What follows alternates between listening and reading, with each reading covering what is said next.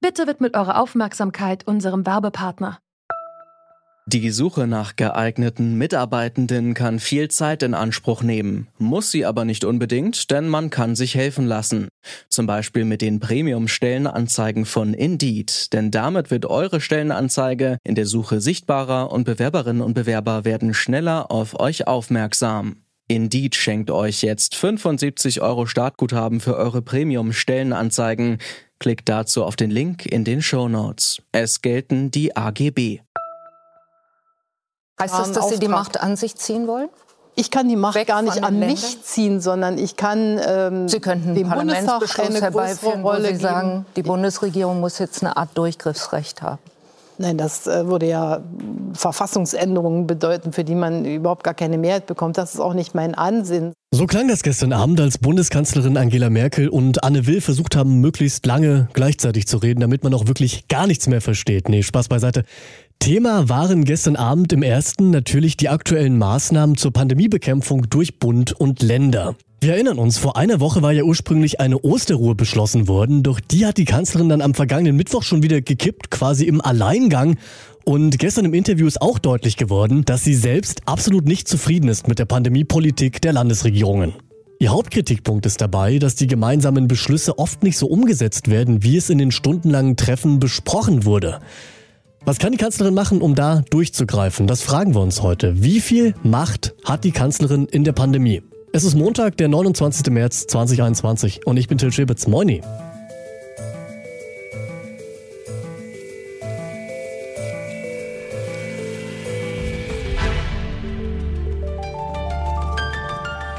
Zurück zum Thema.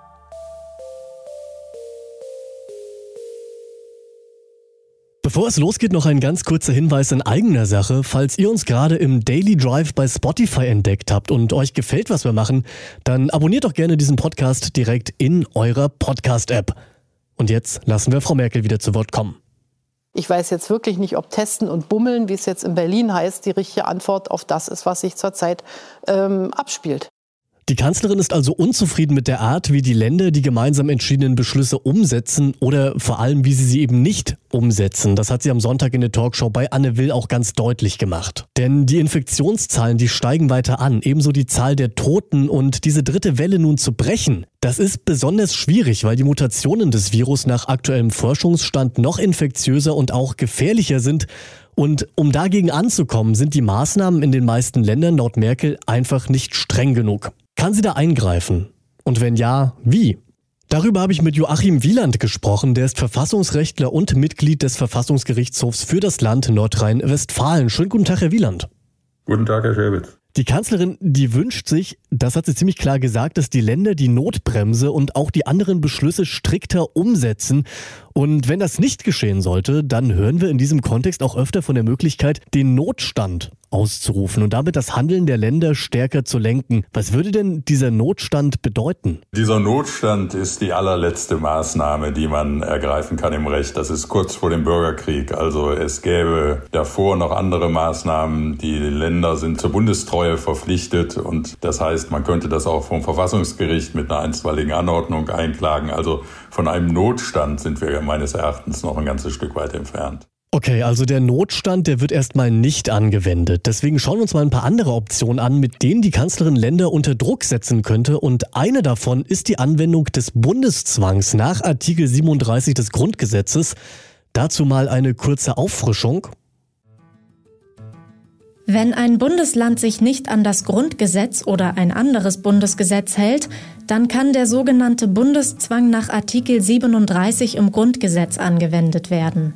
Das bedeutet, dass die Bundesregierung das betreffende Bundesland zwingen kann, seine Pflichten zu erfüllen.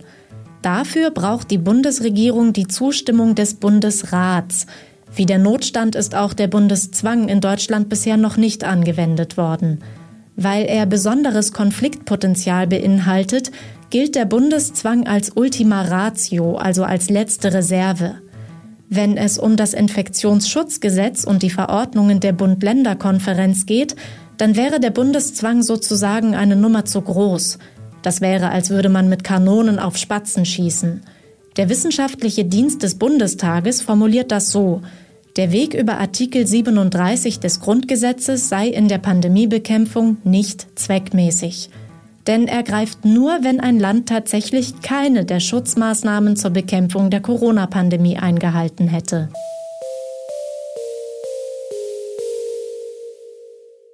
Und auch wenn dieser Bundeszwang erstmal sehr radikal ist, habe ich Joachim Wieland mal gefragt, ob der nicht trotzdem auf das Infektionsschutzgesetz angewendet werden könnte. Der Bundeszwang könnte angewendet werden, ist aber auch eigentlich ein letztes Mittel. Also Zwang ist etwas, was im Verhältnis zwischen Bund und Ländern in einem Rechtsstaat nur ganz ausnahmsweise ausgeübt äh, wird. Außerdem müsste man dann zunächst Rechtspflichten begründen. Und das, was die Kanzlerin und die Ministerpräsidenten in ihren Treffen vereinbaren, sind politische Vereinbarungen, die die Länder dann erst in rechtliche Wirkung setzen. Von daher können sie noch nicht mit dem Bundeszwang arbeiten, weil der nur zulässig ist, wenn die Länder gegen Rechtspflichten verstoßen. Also Notstandsverfassung, Bundeszwang, das sind so die Worte und Phrasen, die jetzt erstmal aufgetaucht sind, weil es sehr, sehr radikal ist.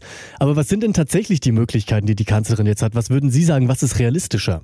Realistischer wäre, mit einem Bundesgesetz zu arbeiten und das, was bislang die Länder jeweils für sich in ihren Rechtsverordnungen machen, vom Bundesgesetzgeber im Bundesgesetz festlegen zu lassen. Und das würde sofort alle binden. Aber es hat natürlich den Nachteil, man müsste den Bundestag damit befassen und auch den Bundesrat, weil es ein zustimmungsbedürftiges Gesetz ist. Das ist ein wirksames Instrument, aber als ein mühseliger Weg zu gehen. Aber einfache Wege gibt's in diesem Fall wahrscheinlich auch nicht, oder? Solange es nicht ausreicht, politische Übereinkünfte zu treffen, und das kann man ja nach den Erfahrungen der letzten Woche bezweifeln, ist es sehr schwierig für den Bund durchzuregieren. Unser Bundesstaat legt gerade bei der Bekämpfung von Seuchen ein hohes Gewicht auf die Zuständigkeit der Länder. Und die sind nun mal selbstständige Staaten. Sie können sich politisch verpflichten.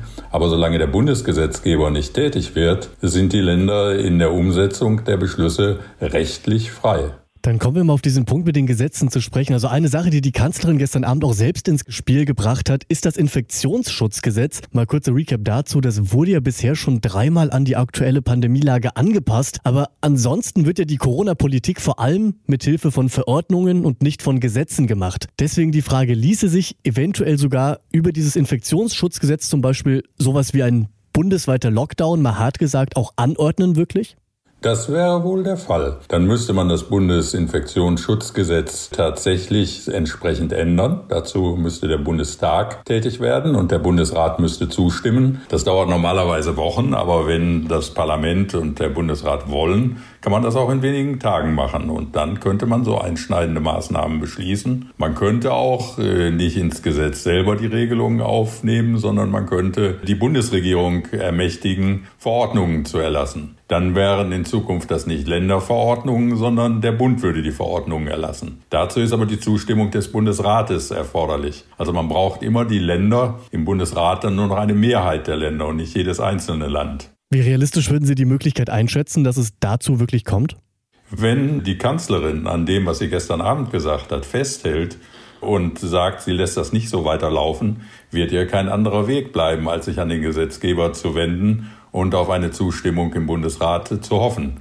Es ist nur so, alleine kann sie das nach unserer Verfassung nicht. Sie braucht das Parlament und sie braucht die Ländervertretung. Der Bundesstaat ist insoweit nicht so handlungsfähig wie ein Zentralstaat wie etwa Frankreich oder die USA, wo die Präsidenten aus eigener Macht viele solcher Maßnahmen beschließen können. Dann kommen wir noch zu einem letzten Punkt. Vor wenigen Tagen, da wurde auch das mal Achtung an alle sperriger Titel Gesetz zur Fortgeltung einer epidemischen Lage von nationaler Tragweite, Zitat Ende, vom Bundesrat dauerhaft angenommen. Damit ist jetzt die Verordnungsermächtigung, die das Gesundheitsministerium jetzt gerade hat, nicht mehr befristet. Kann die Regierung also einfach in der Pandemie jetzt durchregieren? In diesem Fall, wo sie die Ermächtigung des Bundesrates bekommen hat, kann sie durchregieren. Das sieht unsere Verfassung durchaus vor. Der Bundesrat kann das natürlich auch wieder durch einen gegenteiligen Beschluss zurücknehmen. Aber solange der nicht erfolgt, geht das so.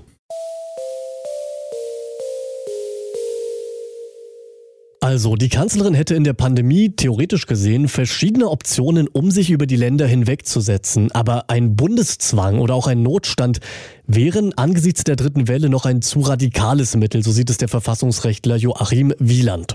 Viel einfacher wäre es deshalb, wenn die Länder sich an die Vereinbarungen, die ja in stundenlangen Diskussionen getroffen wurden, auch wirklich halten würden.